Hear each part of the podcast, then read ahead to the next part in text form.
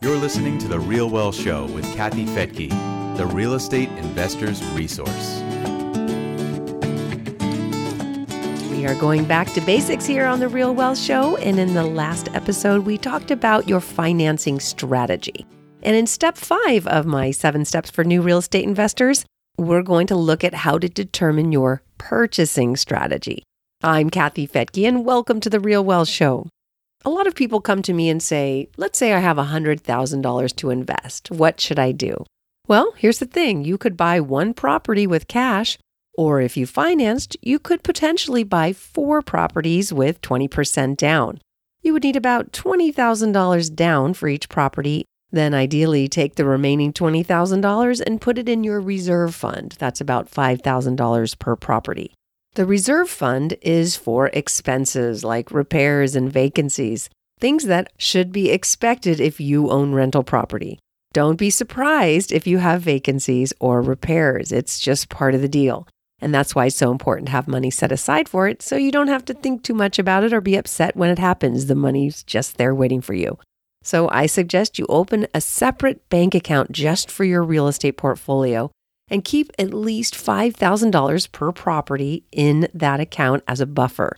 And again, as long as you know that those funds are there for repairs and surprises, you won't be so surprised when you have to use them. So, as I said, one strategy is to buy four homes with financing and use all the cash flow to pay off one of the mortgages. If each home is producing, say, $200 per month in cash flow, that would be $800 a month that you could pay towards the principal of one of the loans if you want to pay it off fast. You can pay that home off pretty quickly, even in eight years, if you take all the cash flow from the other properties and apply it to that mortgage.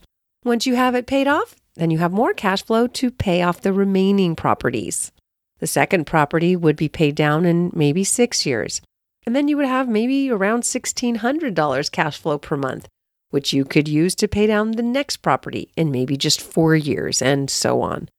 With this plan, you'd have four properties paid off in less than 20 years, potentially, and would then be cash flowing about $4,000 per month. And that's in today's dollars.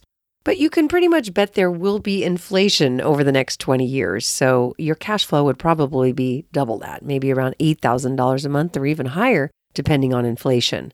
But I still like to use today's dollars because even if it is $8,000 a month that you're getting, it's going to feel like $4,000 because that's about as far as your money goes with inflation. But it gives you an idea of why it's so important to own assets that increase with inflation. Because otherwise, you're stuck having to double the amount of money you make about every 12 to 15 years. Wouldn't you rather have your assets doing that for you? Now, maybe you don't have enough funds to buy four homes at one time. So, in that case, some investors just buy one house a year. They save enough for that down payment and then use the cash flow to save for the purchase of the next home. And this is a great plan for someone who has about 20 to 30 years left before retirement. When you're young, the goal should be to acquire as many properties as you can rather than pay them off. But as you get older and you're looking towards retirement, then it might be a good idea to pay off those properties.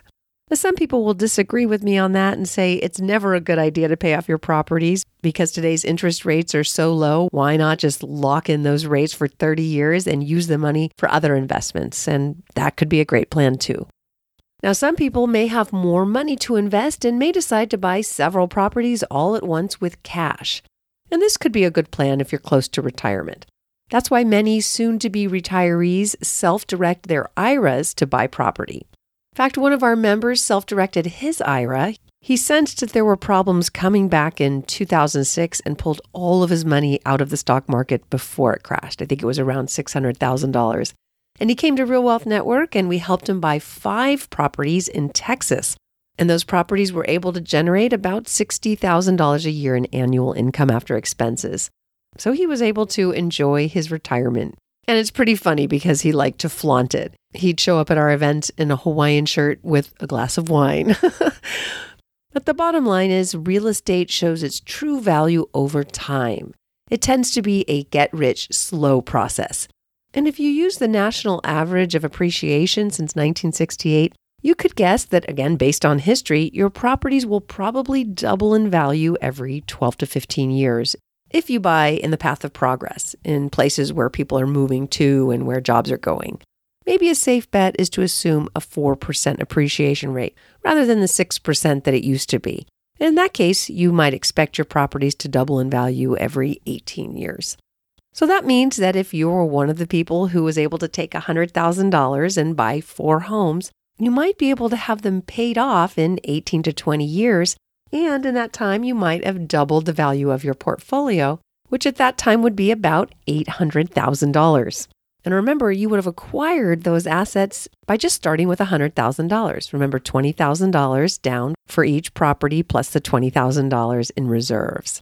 So that's a pretty good return on your money. Try to do that in a mutual fund. Now, if you live in California, there are a lot of areas today where the median home price is a million dollars. That means that you'd have to put down around $200 or $250,000 to buy a primary residence. So a lot of people come to me and say, should I do that? Have California values peaked? Or should I continue renting? Well, here's the thing to consider. What if you took that down payment and instead bought 10 rental properties? Because with $250,000, you could do that. And if you use the same strategy I talked about with the four homes and took all the cash flow from the 10 properties to pay off the first property, you could pay off that first property in about two to three years. Isn't that amazing? Because your loan on a $100,000 home is 75 to $80,000. And if you have 10 homes that say cash flow $300 each, that's $3,000 a month cash flow, which is $38,000 at the end of the year. So if you took the $38,000 in cash flow and paid off the first loan, remember that loan is 75 to $80,000. Like I said, you can have it paid off in less than 3 years. Again, if you buy the right properties that have high cash flow. So, this is one of the reasons you don't even have to worry so much about buying properties in high growth markets. It might be best just to buy high cash flow properties and let your tenants pay off your loans for you.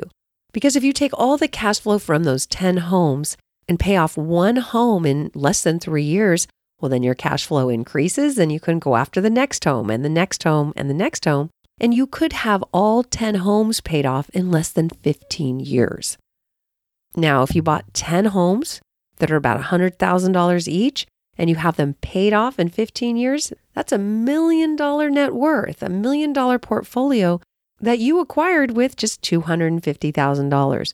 But even better than that, you'd have about $8,000 a month cash flow in today's dollars. It could be like $16,000 a month cash flow at that time. But remember, it would feel like today's $8,000. So again, this is just food for thought.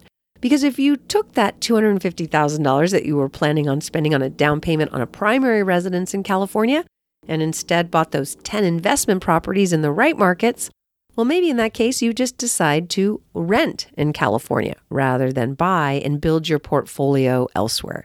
This way, you can live where you want and invest where it makes more sense. I know I just talked about a lot of numbers, and that's hard to pay attention to when you're driving, so you might want to listen to this episode a second time. I'm Kathy Fettke, and thanks for joining me here on The Real Wealth Show. You can find out more about this strategy and others by going to realwealthshow.com and clicking on the archived webinars, where you'll get lots and lots of ideas on how and where to invest. You can also meet with one of our investment counselors for free who can help you put together the right strategy for you and your particular situation. Again, I'm Kathy Fettke, and thanks so much for joining me here on The Real Wealth Show.